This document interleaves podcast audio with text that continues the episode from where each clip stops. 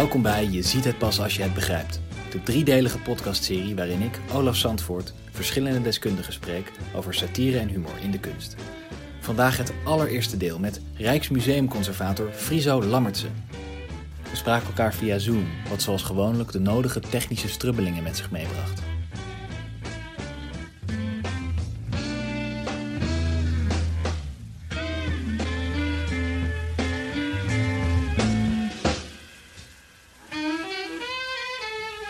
Het doet nu heel raar. Nu zie ik jou niet meer. Even kijken.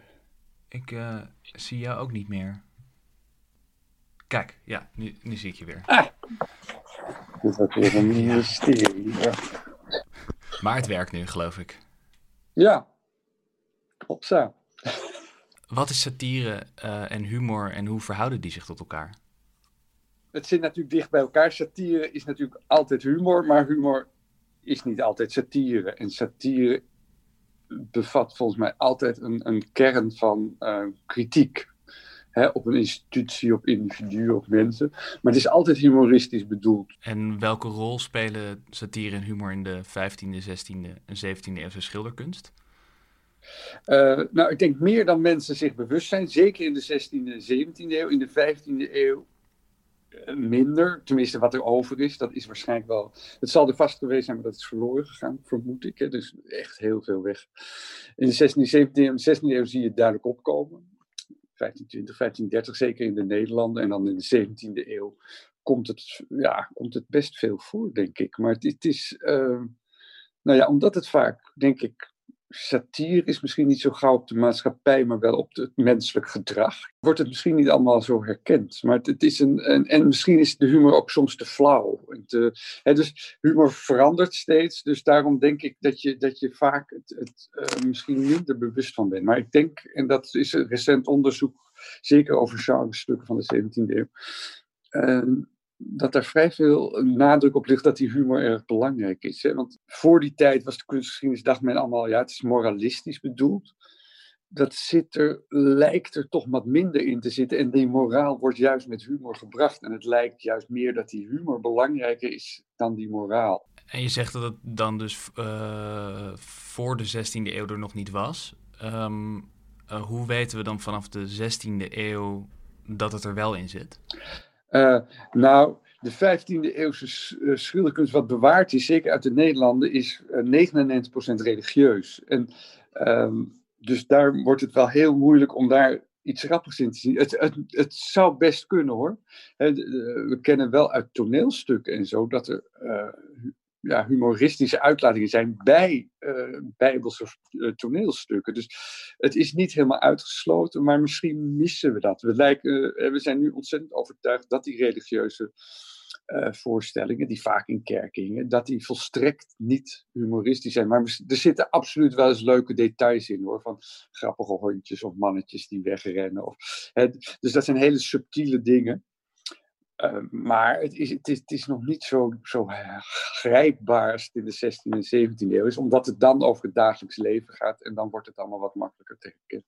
Ja, en in de 16e eeuw weten we het dus uh, door bepaalde bronnen, toch? Ja, je, je, hebt, je hebt dus gewoon schilderijen in het dagelijks leven die, die ons humoristisch lijken, of in ieder geval. De, en iemand als Karel van Mander, dat is 1604, maar goed, hij is in de 16e eeuw, uh, leeft hij voor het grootste deel, die schrijft over Breugel, dat is dan de, de beroemdste humoristische schilder uit de 16e eeuw, die zegt daarvan, je kan niet naar een schilderij van Breugel kijken zonder te lachen. Dus dan zie je dat, dat daar duidelijk een bedoeling is. En Breugel maakt ook bijbelse uh, tafereelen, dus dan, dan zie je al dat daar ook een soort humor in zit. En, en dat is natuurlijk dan wel weer interessant. Dat is dus ook religieus in de 16e eeuw? Nou, Breugel maakt zowel boerentaferelen, maar het merendeel van zijn schilderijen zijn religieus. Dus als Van Mander zegt, je kunt niet naar een schilderij van Breugel kijken, geen schilderij van Breugel kijken zonder te lachen, bedoelt hij daar vermoedelijk ook die religieuze mee. Dus daar zitten dan, hè, dat zijn enorme tafereelen met allemaal kleine mannetjes waar je altijd iets ontdekt. En daar zitten grappige mannetjes bij die rare houdingen doen. Of, of, of, of iemand die poept. Dat was ontzettend geestig in de 16e eeuw. Dus uh, het betekent vooral dat er, dat er leuke details in zitten. En, en dat je die moet kunnen herkennen. En dat je daartoe wordt aangezet om die te ontdekken. En in de 17e eeuw, hoe manifesteert zich daar de humor? Ja, dan wordt het nog duidelijker lijkt het. Het lijkt hè, zo iemand als Jan Steen dat, dat is een, een, ja, een, een, schilder van kluchten of zo. Ik bedoel, dat is, het is duidelijk bedoeld. Hè? Die, die mensen lachen ook allemaal. Of, of, oh, tenminste één of twee mensen kijken je aan en lachen. Dus dat begint ook al trouwens in de 16e eeuw. Als je iemand ziet lachen en naar jou kijkt, nou dan kan je wel eigenlijk aannemen dat je, de bedoeling is dat je als kijker ook gaat lachen. Dus dat, dat is een hele mooie indicatie. Maar dat zijn dus allemaal hulpmiddelen voor ons 21ste eeuw om na te gaan of het humoristisch is. Dat is natuurlijk een hele belangrijke besef wat je moet hebben. Uh, dat, je, dat je het niet altijd weet. En natuurlijk, als je zo'n lachend iemand ziet of dat je zo'n bron hebt, dan heb je een houvast. Maar natuurlijk, als er geen lachend iemand is, kan het ook om humor gaan. Maar dan is het veel minder grijpbaar. Dus je, ehm, wat kunsthistorici nogal eens geneigd zijn. Die zeggen, ja, oh, lachend iemand, dan is het humor en anders niet. Maar zo, het is natuurlijk nog veel gelaagder en moeilijker. En daar moet je je wel bewust Ja, dus ja, dat gevoel voor humor is uh, gebonden aan de tijd. En dat kunnen we niet altijd zien. Nee, dat, dat, dat is een, een, een groot probleem. Dus, en, en wat, ja, en het, is, het is gebonden aan de tijd en het is zelfs gebonden aan, aan individuen. Hè? En hoe een beschouwer kijkt. En um, als je, als je dat, dat, eh, die pleierwater, uh, dat grote tafereel bekijkt, daar zitten ontzettend veel kleine details in.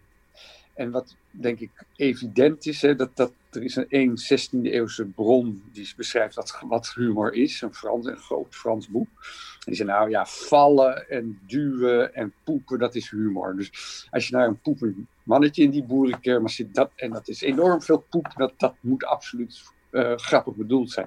En die is best moeilijk te herkennen, dus het kost tijd om die te onderkennen. Maar daarnaast zie je bijvoorbeeld iemand die op een kar geholpen wordt, uh, kinderen die raar opkijken naar iemand. En dat is hele zachte, subtiel soort humor, waar je alleen maar een heel klein zacht glimlachje krijgt, omdat je een soort houding herkent. En uh, ja, je kunt haast niet voorstellen dat het in de 16e eeuw niet ook zo was. Het is meer een, een soort herkennen van een, een, een, menselijke houding of glimlach. Net zoals een goede karikatuur ehm, is goed omdat het misschien een, een, een, puntige mop is, maar die, is ook goed omdat hij de mensen uitbeeldt op een overtuigende manier. Daardoor ga je ook lachen. En dat doen die schilderijen natuurlijk, de, de goede schilders zijn daar extreem goed in. Ja, refereert net aan het schilderij van Peter Baltens en hebt het daar ook uh, in over de boer. Dus de, de boer wordt belachelijk gemaakt. Maar die humor uh, gaat dus over de boer. Maar is die ook voor de boer bedoeld? Nee, die is absoluut niet voor de boer bedoeld. En, en natuurlijk humor, dat is, geldt nu ook nog, behoort bij een sociale laag. Hè. Dat, dat, is, heel... Uh, uh, en juist ironie, daarom is die ook zo moeilijk te begrijpen. Mensen die dat herkennen, voelen zich eigenlijk aangetrokken of voelen zich tot een groep behoren. En dat speelt extreem bij die boeren. Die boeren die kopen die schilderijen niet. En, dat, en je ziet ook bij die Balten zie je twee chique, een echtpaar. Die kijken uit, die staan er stijfjes bij. Die horen duidelijk niet bij die feestende boeren. Dat zijn wel de mensen die die schilderijen kopen. Dus die boeren staan voor iets wat geestig is, uh, waar, waar je ontzettend om kan lachen. Maar als puntje bij paaltje komt, moet jij je anders gedragen. Dat is een beetje de. En aan de andere kant weten al die burgers dat ze eigenlijk vaak ook zo.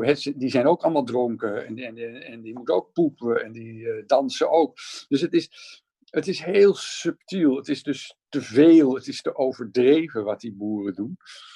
Maar die humor kan alleen bestaan omdat het herkend wordt. Dus dat die burgers het ook doen. Maar ze doen het net iets anders. En dat is precies die sociale laag. Ze houden zich iets meer in. Ze weten dat het misschien niet moet. Dit is, dit, hè, dit is te vol, te overvol wat die boeren doen.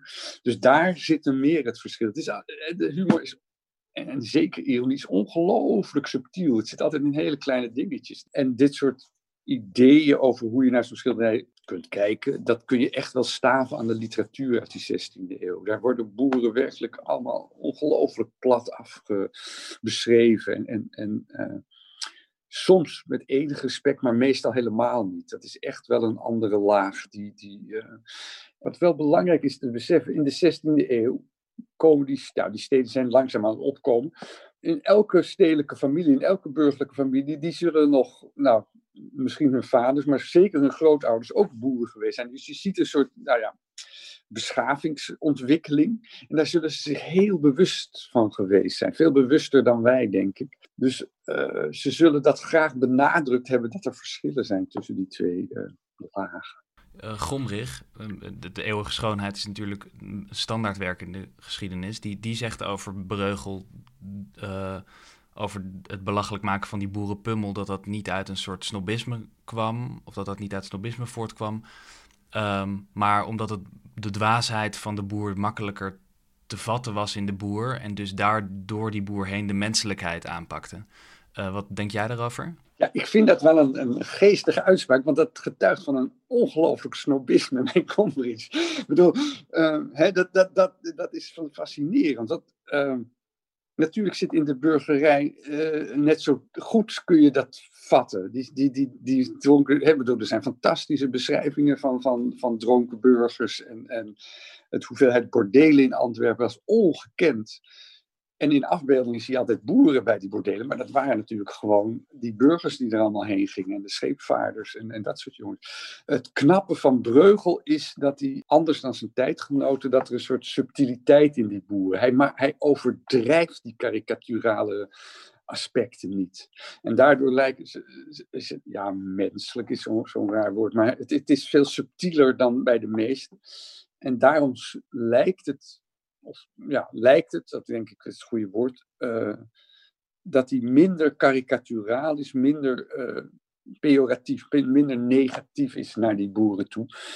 Maar de grondlaag, het idee daaronder, is dat die boeren gewoon echt een, een andere, een lagere deel van de beschaving zijn. En dat je daarom kunt lachen. Dat, dat is evident bij Breugel. Maar hij doet het subtieler. Hij heeft, en daarom is Breugel, denk ik, zo'n zo grote schilder. Hij heeft een soort gevoel voor alle mensen. Hij, en en dat, daar wil, denk ik, Combridge een beetje aan.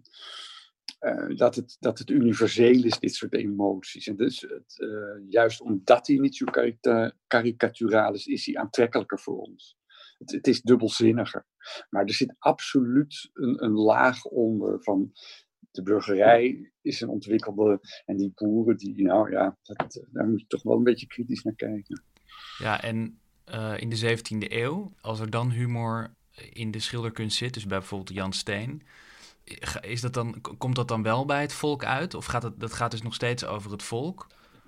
Ja, maar ook wel de burgerij. Dan, dan, hè, want hij doet vaak zichzelf als hoofdpersoon. Hè, hij zit er vaak zelf tussen. Dus hij, uh, hij, maar het is altijd een beetje over de top. Het is, het is nooit een heel net huishouden. Het is altijd ja, een huishouden als Jan Steen.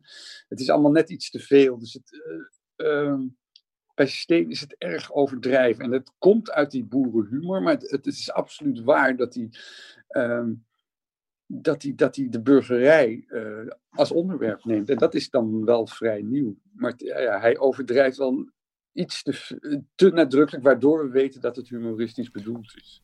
Dus hij gaat ook um, de spot drijven met de mensen van zijn eigen stand. Zeg ja, ja, kijk, uh, en dat is, dan is het vaak hele, ja, ook weer van die zachte humor. Als je die, dat Sint-Nicolaasfeest ziet of zo, dan gaat het meer om het uitbeelden van bepaalde emoties die geestig zijn. Een meisje wat ontzettend gelukkig is, uh, omdat ze hele mooie cadeautjes heeft gekregen tegenover een jongen die de roe heeft gekregen en die huilt. En dat, dat, daar gaat het eigenlijk om het, om het subtiel uitbeelden van, uh, van, van een bepaalde gevoelens. En dat is eigenlijk, meer is die humor niet. En uh, verder is hij net zoals Breugel, houdt hij van, van gezegde spreekwoorden. En die, en die doet hij zo letterlijk mogelijk. Hè? Dus uh, zo de oude zongen pijpen de jongen. in het Rijksmuseum, dat, dat, dat, dus zie je, nou ja, wat betekent het? Nou, zoals de ouderen doen, zo zullen de kinderen ook doen. Dat betekent het. Maar hij doet het, of pijpen is natuurlijk eh, spelen, maar dat betekent ook pijproken. En daar speelt hij mee. Dus dat is een ander deel. Hè? Want al die kinderen, die, die, of een deel van die kinderen, die roken allemaal pijp. Nou, dat, dat hoort natuurlijk niet, maar dat is pijpen. Dus dat is een, een woordspeling. Dus daar zit ook een soort humor in. En, ja. Eh, dus daar, daar wordt op verschillende lagen gespeeld. En het leuke aan Steen is, uh, het zit in details, maar als je alle details bekeken hebt, dan klopt het schilderij, klopt uh, zeg maar wat hij bedoelt, klopt beter. Dus het, het geeft ontzettend een, een aanzet om dat schilderij goed te bekijken. Ja, en als de, de, dus bij Breugel en bij Jan Steen er uh, humor in die uh, kunstwerken zit, hoe moet je daar dan als museum mee omgaan? Dat is best moeilijk, want net zoals je een grap gaat uitleggen, dan wordt die ontzettend flauw. En dat is bij, met schilderkunst, als je een schilderij ontzettend gaat uitleggen, wordt dat misschien ook een beetje flauw. Dus daar, daar moet je een beetje tussen scholen. Maar als je niks zegt, dan denk ik dat heel veel mensen het missen. Dus ik denk dat je toch in teksten en, en dergelijke moet benadrukken dat humor bestaat. Want dat, dat is denk ik het, uh, het belangrijkste. Dat zo weinig mensen er. Uh, ga in een museum, iedereen moet stil zijn. Ik, ik ben ook wel eens een paar keer heb ik een reprimande gekregen omdat ik lachte of dat hard. Dus dat is niet de bedoeling. Terwijl die schilderijen dus bedoeld zijn om te lachen. Dus uh, wat dat betreft is het heel goed van u mag om dit schilderij lachen en, en wel en wel om die en die reden. Ja, en, en voor die tijd, als er dus nog geen, uh, tenminste nog geen bewijzen zijn van hu humor of zelfs satire in kunst, uh, soms zijn die schilderijen hebben toch een soort humoristisch effect. Ja, hoe moet je, moet je dat dan adresseren? Uh, nou, dat moet je zeker adresseren, maar dus niet om te zeggen van, goh, uh, wat een geestig schilderij, maar om mensen bewust te worden uh, dat je anders kijkt. Hè? Dus, um, een, mooi voorbeeld is die Elisabethvloed. Dat, dat allemaal mensen zijn verdronken. De, de, de koeien en beesten die, die, die, die zijn aan het verdrinken. Je ziet grote onthoofde koppen op het water drijven. En het is een beetje naïef geschilderd. Dus daardoor heeft het iets geestigs. Het, is, het heeft iets heel uh, ja, leuks eigenlijk, terwijl het verschrikkelijk is. Het zijn allemaal mensen die, die, die verzopen zijn en beesten. En die kunstenaar, die, uh, ja, het is een 15e eeuw schilderij, die, die heeft die, die, die, die losse kop bedoeld als een indicatie voor die ellende. En omdat wij zo gewend zijn aan, aan verschrikkelijke beelden, maar zo realistisch mogelijk, kunnen wij, dit is voor ons geen uh, notie naar ellende, maar het, omdat het zo grappig geschilderd is, is het, lijkt het humoristisch. Terwijl voor die schilder in de 15e eeuw het absoluut bedoeld moet zijn als ellende. Dus wat dan, nou, de les is misschien een groot woord is, maar wel waar dankzij dit soort schilderijen kun je je bewust zijn dat je altijd anders kijkt. Dat je, het, is zo, het ligt zo ontzettend voor de hand, omdat ja, die ogen werken precies hetzelfde. Dus we zien allemaal hetzelfde. Maar zo werkt het natuurlijk niet. Hè? Onze hersenen sturen ons allemaal. En daar ben je zo slecht bewust van. En uh, mensen willen het ook niet. Ik bedoel, ik zelf ook niet. Als je, als je het over humor in de 16e of 17e eeuw schilderkunst, dan denk je dat je dat begrijpt.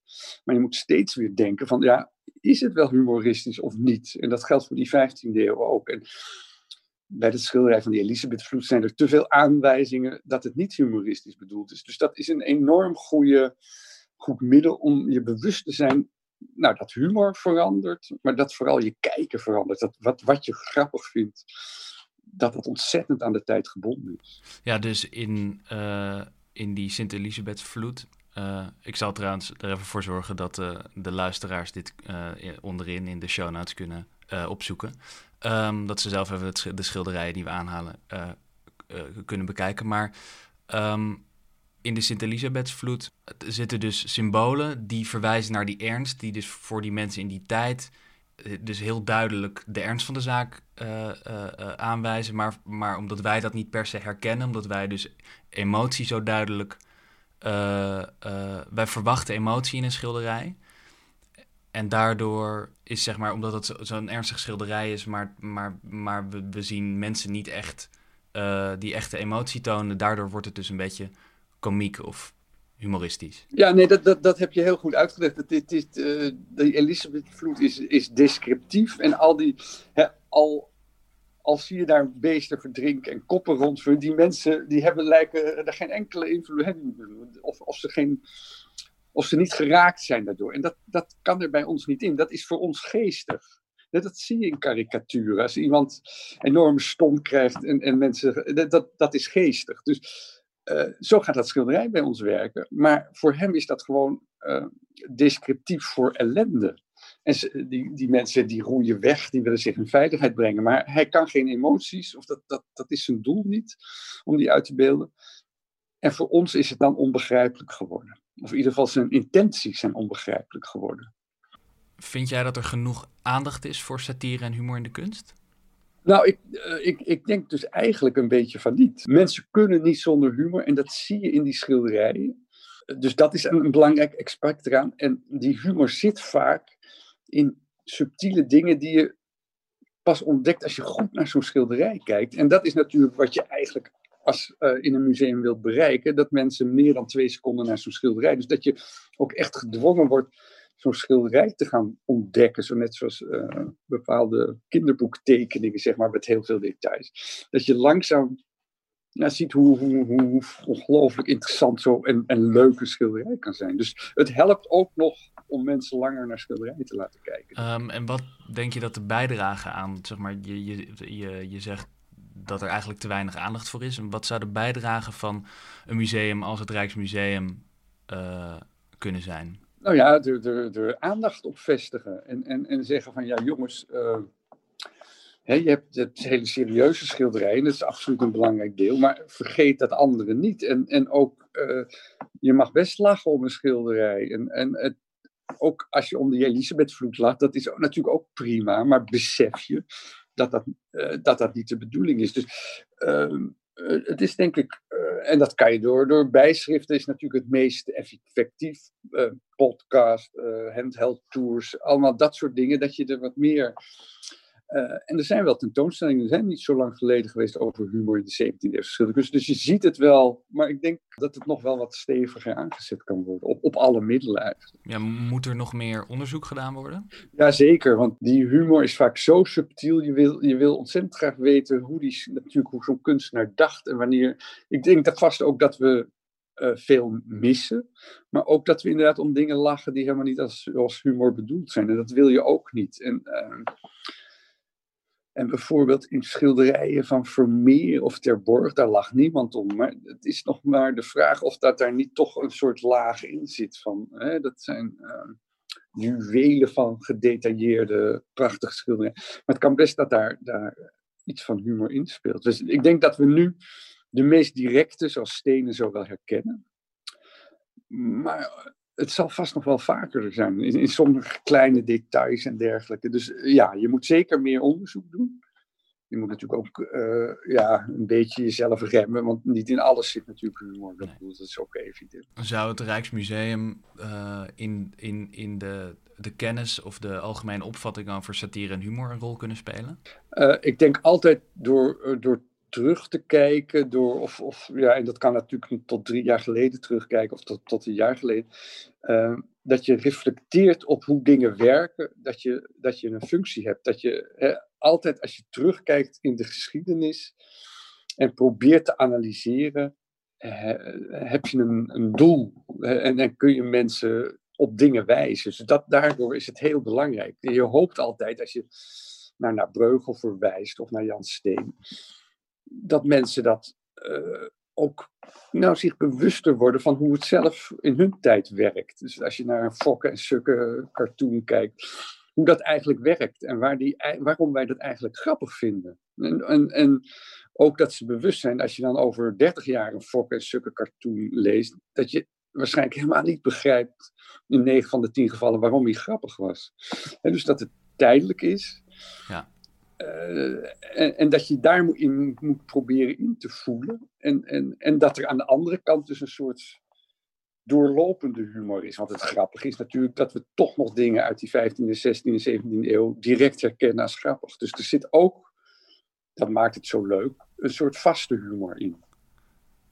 Ja, dat is uh, de, de, de, de tijdloosheid van humor en tegelijkertijd de tijdgebondenheid van humor uh, die erin zit. Ja, dat is natuurlijk. Uh, dus, het is vreselijk om te concluderen, want je, ja.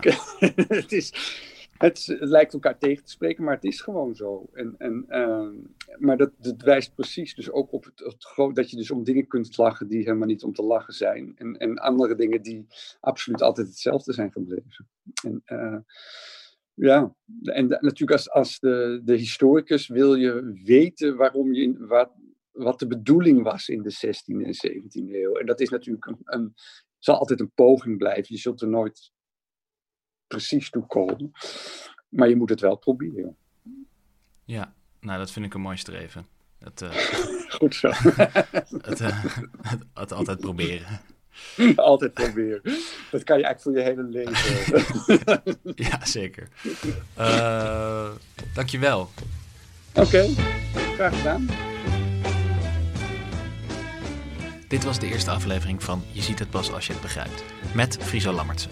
Volgende keer is museumtekstschrijver Marie Baarspul te gast.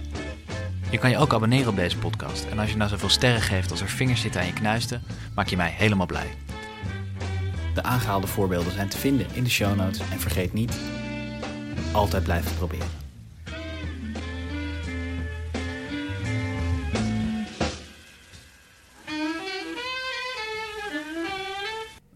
Dan, ja, dan ga ik hem nu even de opname stoppen.